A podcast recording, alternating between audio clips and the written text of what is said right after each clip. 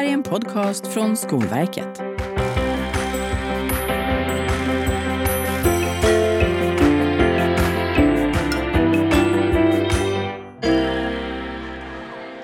När man pratar om hållbar utveckling brukar man dela in det i dimensionerna social, ekonomisk och ekologisk hållbarhet. Men hur kan det konkretiseras i arbetet med barnen i förskolan? I den här podden kommer jag, Erik Klarén, att föra ett samtal med två förskollärare och en forskare. Så välkomna hit Silvia Wiklund och Karin Gärstad, båda förskollärare vid Hindriksedens förskola i Mora. Tack. Och välkommen också Farhana Borg som är lektor i pedagogiskt arbete vid Högskolan i Dalarna och som forskar och undervisar kring hållbarhet och leder forskningsprojekt om hållbarhet i förskolan. Tack så mycket. Ni har ju också jobbat tillsammans i ett projekt eh, där Mora kommun deltog. Ja. Eh, till att börja med, Silvia och Karin, ni har ju många års erfarenhet av arbete med hållbarhetsfrågor. Hur märks det när man kommer in på er förskola att ni arbetar med hållbar utveckling? Ja, det första man ser när man kommer till vår förskola det är den gröna flaggan, en miljöutmärkelse från Håll Sverige Rent som vajar över förskolegården. Dokumentation från aktuella teman på väggarna, både inomhus och utomhus. Och vi har alltid ett arbete med hållbar utveckling på gång. Höstterminen brukar alltid börja med ett värdegrundsarbete ett kompistema, vilket är den sociala aspekten inom hållbar utveckling. Och där samlar vi dokumentationen av grupparbeten på en dokumentationsvägg inne på avdelningen. Och där sitter den faktiskt kvar sen under hela läsåret för vi lätt ska kunna gå tillbaka till det vi kom överens om. Sen um, har vi dokumentation av grön flaggråd. Det är alltså ett råd vi har en gång i månaden ungefär där barnen diskuterar aktuella frågor och fattar beslut. Den sitter även upp på väggen, oftast i hallen, så att föräldrarna kan lätt ta del av det. Och så finns det planscher med de globala målen väl synliga för att få återkoppla vårt arbete mot dem. Ute kan det till exempel vara när vi jobbade med vattnets kretslopp och barnen byggt uh, hela kretsloppet från uh, hur vattnet tar sig från Siljan via vattenverket, vattentornet till förskolans toalett och sen därifrån tillbaka via reningsverket till Siljan. Och det byggde de med toapappersrullar och kartonger. Det låter som att man ser väldigt väl. Ja. ja. eh, och du nämnde ju grön flagg här i början som är en miljöcertifiering. Eh, jag ska nämna det också att det finns ju flera vägar till certifiering inom miljöområdet. Skolverket har till exempel också en, en utmärkelse för hållbar utveckling. Eh, och Karin då, hur ser det ut för de yngre barnen? Eh, hur ser man på deras avdelning? Ja, för de yngre barnen så syns det väldigt tydligt vad vi arbetar med och vi skapar lärmiljöer utifrån aktuellt tema. Och rent konkret så kan det vara någonting som vi har tillverkat av återvinningsmaterial, till exempel en pantstation av kartong för flaskor och burkar. Och vi pratar med barnen om att man kan få pengar när man pantar burkar och att det är bra för miljön att panta. Vi såg också att barnen visade intresse för sopbilen som åkte utanför förskolan så då byggde vi en, en sopbil av en gammal hylla som, och satte ratt på och då kunde de leka att de körde runt och hämtade skräp. I ett annat tema så kan ju barnen möta ett hav projicerat på tyg och i havet finns bilder på fiskar som är ledsna för att det finns skräp i vattnet. Och barnen får då plocka upp skräpet så att fiskarna ska bli glada igen. Och i och med det här då så får ju barnen möjlighet att leka in sin kunskap och återuppleva det som de har upplevt under planerad undervisning. Där vi till exempel har pratat om nedskräpning. Men det är hela tiden upplevelsen i fokus. Tack så mycket Karin. Eh, vi ska prata mer om hur det ser ut hos er och hur ni arbetar lite senare och även komma in på de här dimensionerna. Farhanna, du har ju skrivit en avhandling om barns kunskap och agerande när det gäller hållbarhet. Varför är det viktigt att arbeta med hållbarhetsfrågor i förskolan, tycker du? Det är väldigt viktigt att barn deltar aktivt i olika aktiviteter. För att vad barn lär sig när de är små sitter i ryggmärgen när de blir äldre. Barn som är framtida globala medborgare kommer att påverkas både fysiskt och socialt genom ökad trafik, klimatförändringar och förlust av grönområden. I arbetet med en avhandling från 2017 så intervjuade du och observerade du ett 50-tal fem och sexåringar eh, på 12 olika förskolor om deras tankar och färdigheter i social, ekonomisk och miljömässig hållbarhet. Vad fick du syn på då? Ja, det var intressant.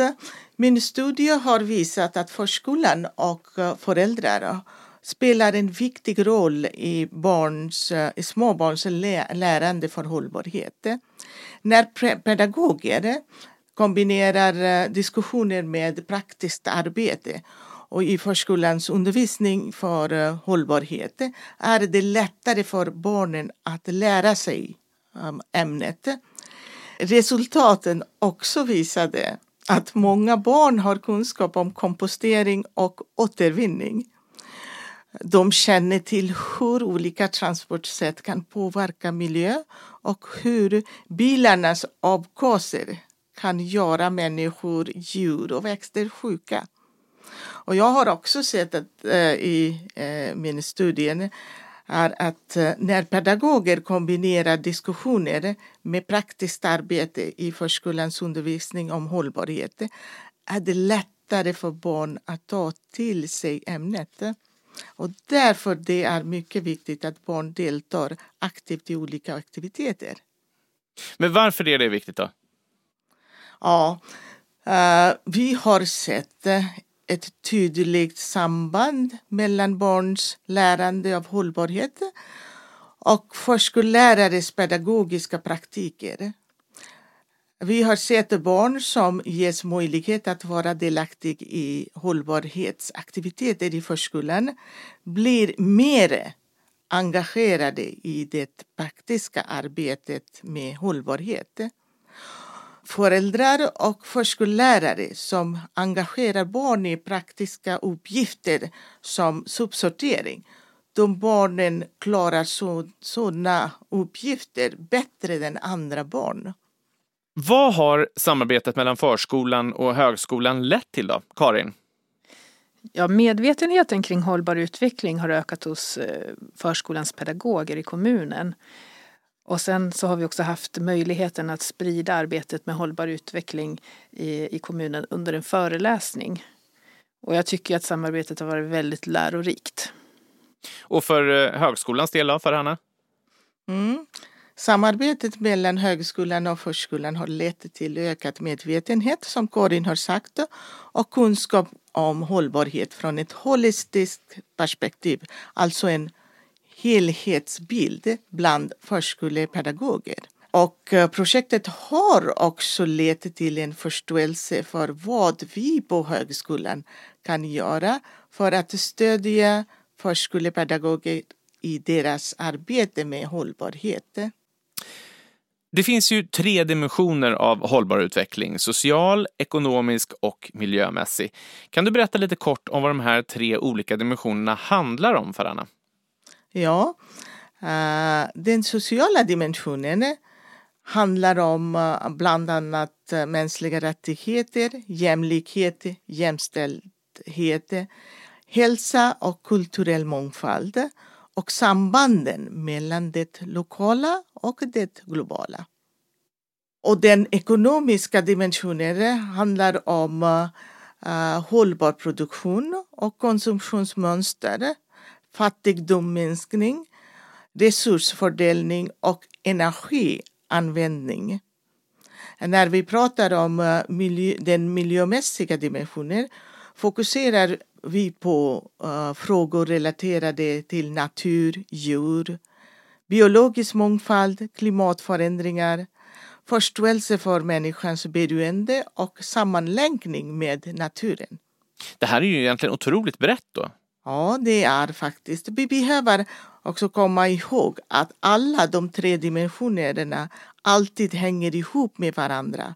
Och i förskolans undervisning behöver vi utgå ifrån ett helhetsperspektiv som tar upp de alla tre dimensionerna, menar jag, den sociala, den ekonomiska och den miljömässiga dimensionen av hållbarhet. Mm.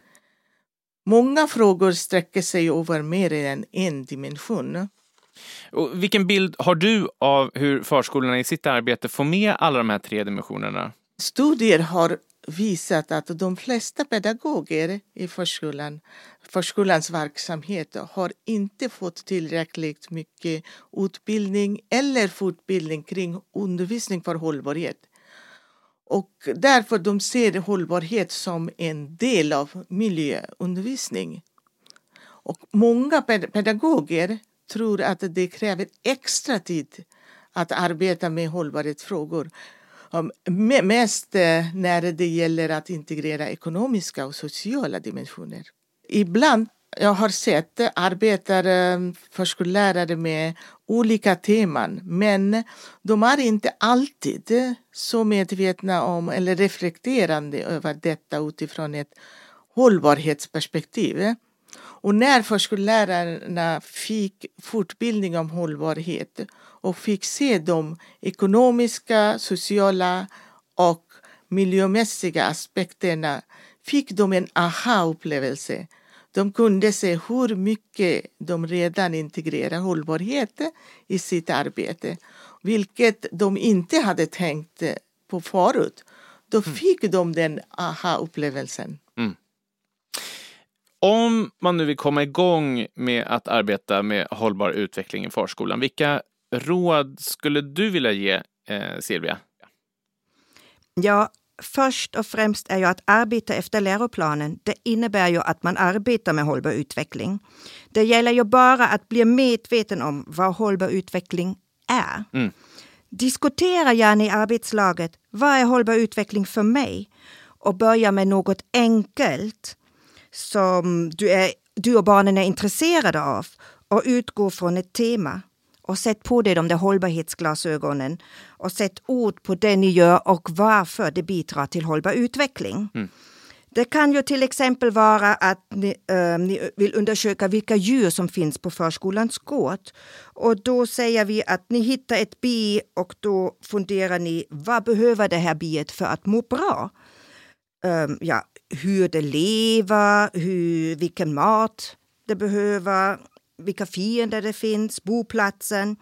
Och så hjälper ni biet med genom att bygga bihotell och så blommor. Och då har ni ju jobbat med både den ekologiska och den sociala aspekten inom hållbar utveckling. Och så kanske ni funderar vidare kring vilka ekosystemtjänster biet bidrar med. Och då ger den oss ju mat i form av honung och så pollinerar den blommorna. Och då jobbar ni med den ekonomiska aspekten. Jag skulle vilja lägga till en sak mm. med vad uh, Silvia har sagt. Att arbeta med hållbar utveckling i förskolan är inte längre bara ett val. Snarare är det något som man måste göra. Just det. Och ett exempel på hur man kan komma igång eh, är att göra som en förskola. Där har pedagoger tillsammans med barnen skapat en låtsasaffär där det finns mat, godis, kläder, söker, mediciner, second hand saker eller grejer. I affären finns en kassa med ehm, um, låtsaspengar några barn säljer saker, några barn köper grejer med låtsaspengar. Och hela leken handlar om hur man ska använda pengar på ett medvetet sätt. Och en, vad händer när pengarna tar slut? Det, det, det var ett nytt sätt att integrera ekonomisk hållbarhet i barnens lek i förskolan. Jag tyckte det var mycket spännande också. det låter väldigt spännande. Silvia, du arbetar ju med de äldsta barnen på förskolan, de som är 4 till 5 år. Eh, och Karin, du jobbar med de lite yngre barnen, 1 till 3 år. Eh, då, vi hörde ju i början hur det ser ut hos er när man kommer till er och sådär. Men eh, hur arbetar ni för att göra barnen medvetna om hållbar utveckling, Karin? Ja, det handlar ju främst om att väcka deras nyfikenhet genom upplevelser i specifika miljöer och använda sig av olika uttrycksformer och konkreta föremål. Jag tycker att det är viktigt att låta barnen få förundras och ge dem en upplevelse av vad temat handlar om. Mm. Och tydliga lärmiljöer som speglar aktuellt tema med konkret material och användandet av digitala miljöer för att uppleva med alla sinnen. Och sen använder vi oss av drama och dokumentation som barnen kan gå tillbaka till, titta på bilder på väggarna och, och, och så vidare. Vad kan det vara för drama? Ja, att man leker in kunskap eh, hur det ser ut när eh, en mask som kryper i landet och kopplat till olika lekar och sånger och sådär, tänker jag. Och sen eh, har vi ju använt oss av den här sopstationen, återvinning av en pant till exempel. Och sen ett kvitto på arbetet med hållbar utveckling är ju när vi ser att ettåringar går och lägger förpackningar i, i rätt kärl. Mm. Och att redan, redan tidigt göra det här som något naturligt är ju en viktig del av hållbarhetsarbetet. Och Silvia, hur, hur arbetar ni eh, med de lite äldre barnen för att göra dem medvetna om, om hållbar utveckling? Vi delar mycket in barnen i mindre grupper där ämnet är anpassat till barnens nivå. Och då är det ju också lättare att fånga upp vad det enskilda barnet hade tagit till sig.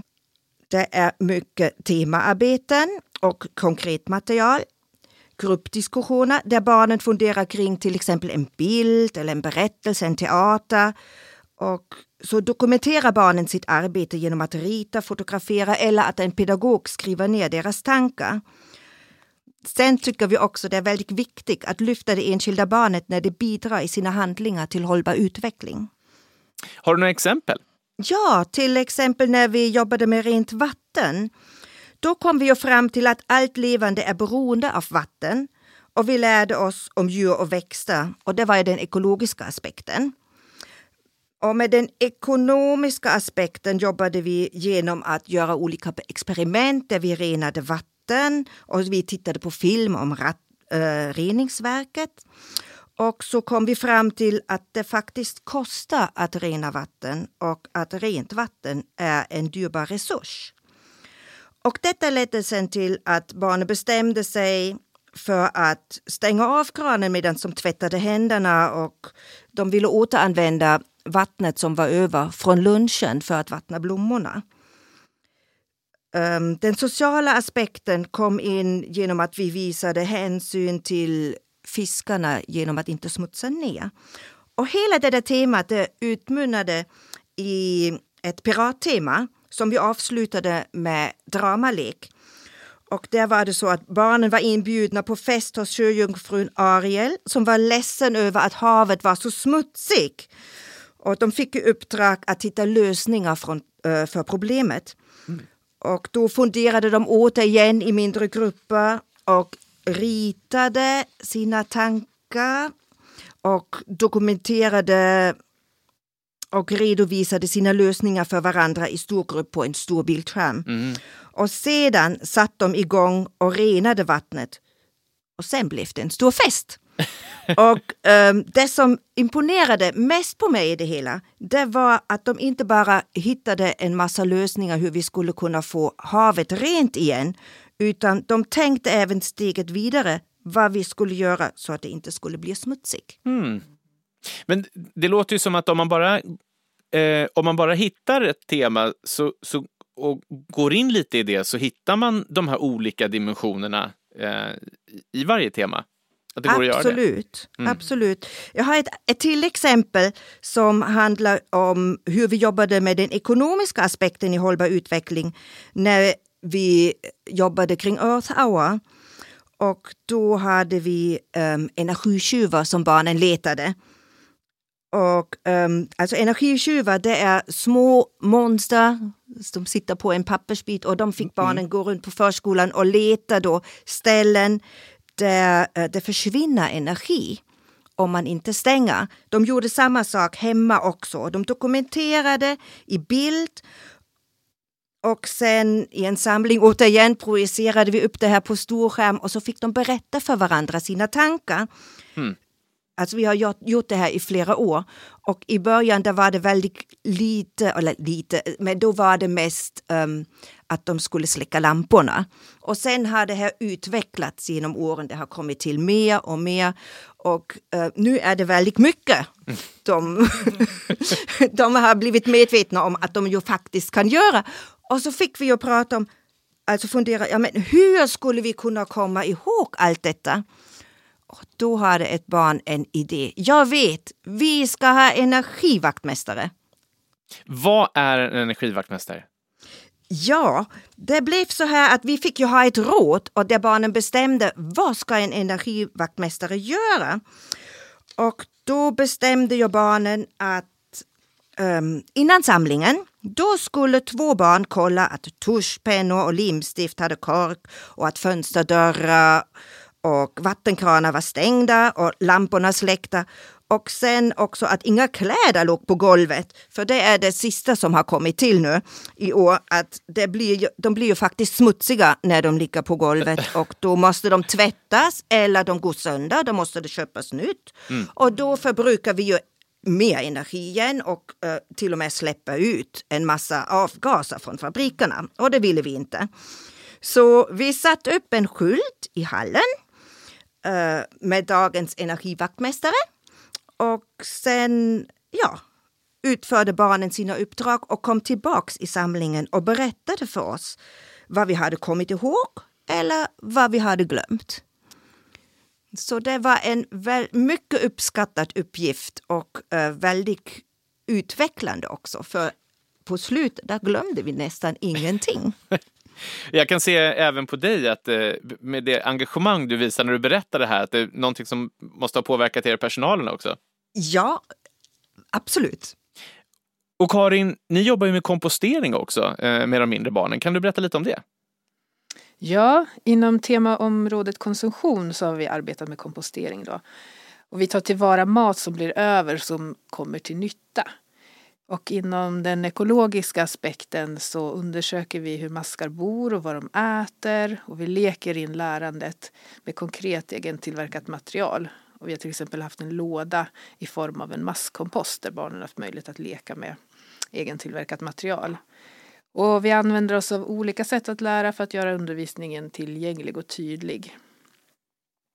Och inom den ekonomiska aspekten så fyller ju barnen masskomposten på förskolegården med matrester som blir till jord och som, som vi sen kan ta tillvara på och odla i. Och det innebär ju att inte vi behöver köpa jord. Just det. Och inom den sociala aspekten så värnar vi om maskarna då, då de tar del av matresterna som vi levererar varje dag. Och I undervisningen så pratar vi med barnen om hur vi kan visa hänsyn till allt levande i naturen och vi tar hand om jorden och sparar på resurser. Arbetet kopplas hela tiden till de globala målen inom Agenda 2030 mm. och det här är då mål 15, ekosystem och biologisk mångfald. Och de tre dimensionerna hänger ju hela tiden ihop med varandra. Just det. Hörrni, hur gör ni för att hålla arbetet med hållbar utveckling levande i det dagliga arbetet då, Karin? Ja, vi tänker ju hållbar utveckling i det mesta vi gör. Och mycket av det arbete vi har gjort tidigare år lever ju kvar och finns med i det dagliga arbetet som en naturlig del. Till exempel kompostering, källsortering och odling. Och sen har vi en tagelåda på förskolan. Det är en låda där barn, föräldrar och pedagoger kan lägga saker som vem, vem som helst får ta. Mm. Och det här är ju det ur den ekonomiska aspekten då. Mm. Och sen utmanar vi oss gärna och letar efter nya utmaningar. Till exempel att utveckla förskolegården tillsammans med barnen. Pedagogerna alltid, är alltid öppna för nya idéer och att förnya och söka ny kunskap och förändra. Och vi anpassar oss hela tiden efter nya behov. Mm. Hur märks det på barnen då att ni arbetar med hållbar utveckling, Silvia? Ja, barnen har verkligen tagit till sig kunskap, vilket märks på deras förhållningssätt. De påminner varandra om att till exempel vara snälla mot varandra. Mm. De är hjälpsamma. I hallen ger de varandra kläder från hyllan ehm, eller hjälper varandra med på avklädning. De ser när någon behöver någonting. De tröstar varandra, ger en nalle eller en napp när någon är ledsen. Och så sätter de ju såklart kork på pennor och um, släcker lampor, källsorterar och så vidare som vi har pratat om tidigare. Mm. Och de uppmuntrar och påminner varandra hela tiden. Och hemma då talar de faktiskt om för sina föräldrar vad de ska göra för att hjälpa till så att jorden mår bra. Och vilken utveckling kan ni se i personalgruppen då, i arbetet med hållbar utveckling? Det märks på våra val i vardagen, till exempel att det är fler som cyklar. Och sen diskussioner i arbetslaget har ju ökat medvetenheten kring hållbar utveckling hos de enskilda pedagogerna. Och arbetet startade med några få engagerade pedagoger och fler och fler har ju anslutit sig mm. under tiden. Vad fint att höra. Hur gör ni vårdnadshavarna delaktiga i ert arbete med hållbar utveckling? Då? Vårdnadshavarna de får ju kontinuerlig information via veckobrev eller um, via förskolans digitala verktyg. Och då handlar det ju om dokumentation av det dagliga arbetet som pågår på förskolan. Sen i samband med Earth Hour, skräpplockardagar och sommarfest, då har vi tipspromenader med frågor kring hållbarhet uh, för föräldrar och barn. Så har vi ju som Karin nämnde tidigare en tagelåda. Och så um, får barnen med hem uppgifter eller uh, material som de kan jobba vidare med hemma. I slutet av vårterminen brukar vi ha en vernissage där barnen visar sitt arbete både för föräldrar men även för um, politiker från kommunen och forskare från Högskolan Dalarna. Mm. Och så bidrar ju vårdnadshavare med material till förskolan. Det låter jättebra, men kan de ta med sig vad som helst då? Eh, jag tänker på det här målet om giftfri förskola. Ja, precis. Och det är ju um, oftast material som vi har efterfrågat såsom pappersrullar eller aska och tyg och garn samt material att utveckla lermiljöerna med. Det kan vara sjukvårdsmaterial, brädor, trasmatta, vattenbaserade färgrester. Men ja, ibland kommer det kanske någonting som inte är så lämpligt och då får vi ju um, pr prata med barnen eller med föräldrarna om det. Just det, men det är klart om, om ni mm. ber om specifika saker så minskar ju å andra sidan risken. Ja, precis. Mm. Sen är de väldigt duktiga också att um, läsa av vad vi kan behöva i förskolan. Mm. Så ibland kommer det färger, pappersremsor som de har övat från jobbet, från något arbete. Alltså, ja, det funkar i alla fall väldigt bra. Hörrni, nu har vi tagit upp en massa positiva aspekter eh, av, av det här ämnet, men det är också så att det är lätt att förmedla en, en rätt så hopplös bild av hur jordens resurser har exploaterats. Eh, hur gör ni för att barnen inte ska drabbas av klimatångest? Hur förmedlar ni hopp och framtidstro? Karin? Ja, vi pratar ju om hur situationen är just nu och funderar vad vi kan göra för att det ska bli bättre. Vi tittar direkt på vad vi kan göra. Och vi ser ju alltid till att fokusera på att barnen ska känna sig trygga och anpassar undervisningen till barnens nivå. Eh, och sen är det viktigt att bemöta barnen i deras genuina frågor och nyfikenhet. Till exempel varför jorden är sjuk och vad vi kan göra för att det ska bli bättre. Till exempel hur kan vi spara på energi, som vi har pratat om. Och sen är det också viktigt att inte skuldbelägga. För ibland måste man ju ta bilen. Och sen diskussioner med barnen om hur vi kan ta hänsyn till vår planet sker ju på ett hoppfullt sätt. Och undervisningen ska ge en trygg bild av hållbarhetsfrågorna. Mm. För Anna, media beskriver ju läget som rätt så hopplöst ofta, får man ju säga. Eh, och jag tänker att barnen måste ju se även det där. Eh, hur ska man mm. hantera det? Ja, det är, en, eh, det är en utmaning för oss alla förskollärare och också forskare, vi som jobbar kring hållbar utveckling i förskolan. Och när man arbetar med barn eh, är det viktigt att komma ihåg att hållbar utveckling ibland kan innefatta komplexa och svåra frågor som kan skapa oro och ångest hos barn och ungdomar. Och därför måste man alltid anpassa undervisningen eh, efter barnens ålder och deras intresse. Och det har vi faktiskt hört exempel på att det, det går att möta barnen där de är och dessutom använda deras inneboende positivitet eh, till någonting bra i det här. Hörni, till sist så skulle jag vilja fråga eh, er om ni har något medskick till alla som sitter och lyssnar på det här just nu och som kanske har blivit lite inspirerade eh, till att faktiskt jobba med de här frågorna. Vad har ni för medskick? Ja, jag tänker att många tror ju att det är mycket extra arbete att jobba med hållbar utveckling. Men det är det ju inte. Det är ju mycket av det som ingår i arbetet med hållbar utveckling. Det gör vi ju redan på förskola och framför allt har vi gjort det i jättemånga år. Mm. Även innan det var tal om hållbar utveckling. Mm. Och för Anna? Ja, jag har sett eh, förskollärarna redan jobba med mycket med hållbar utvecklingsfrågor. Och de redan gör jättebra jobb. Vad jag tänker först att bara reflektera över vad de gör med hållbar utvecklingsfrågor och utgå ifrån den liten som de redan har uh, i, i praktiken. Så det är inte en extra arbete. Mm. Mm. Och slutligen Karin. Ja, det är väldigt roligt att jobba med hållbar utveckling och lätt att inspireras. Och så framförallt så är det ju roligt att se barnens engagemang och glädje i undervisningen. Det är roligt, vilken, vilken bra avslutning på det här samtalet.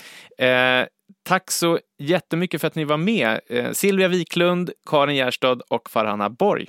Ja. Tack, tack så mycket. Och tack för att du har lyssnat. Mer information hittar du på skolverket.se.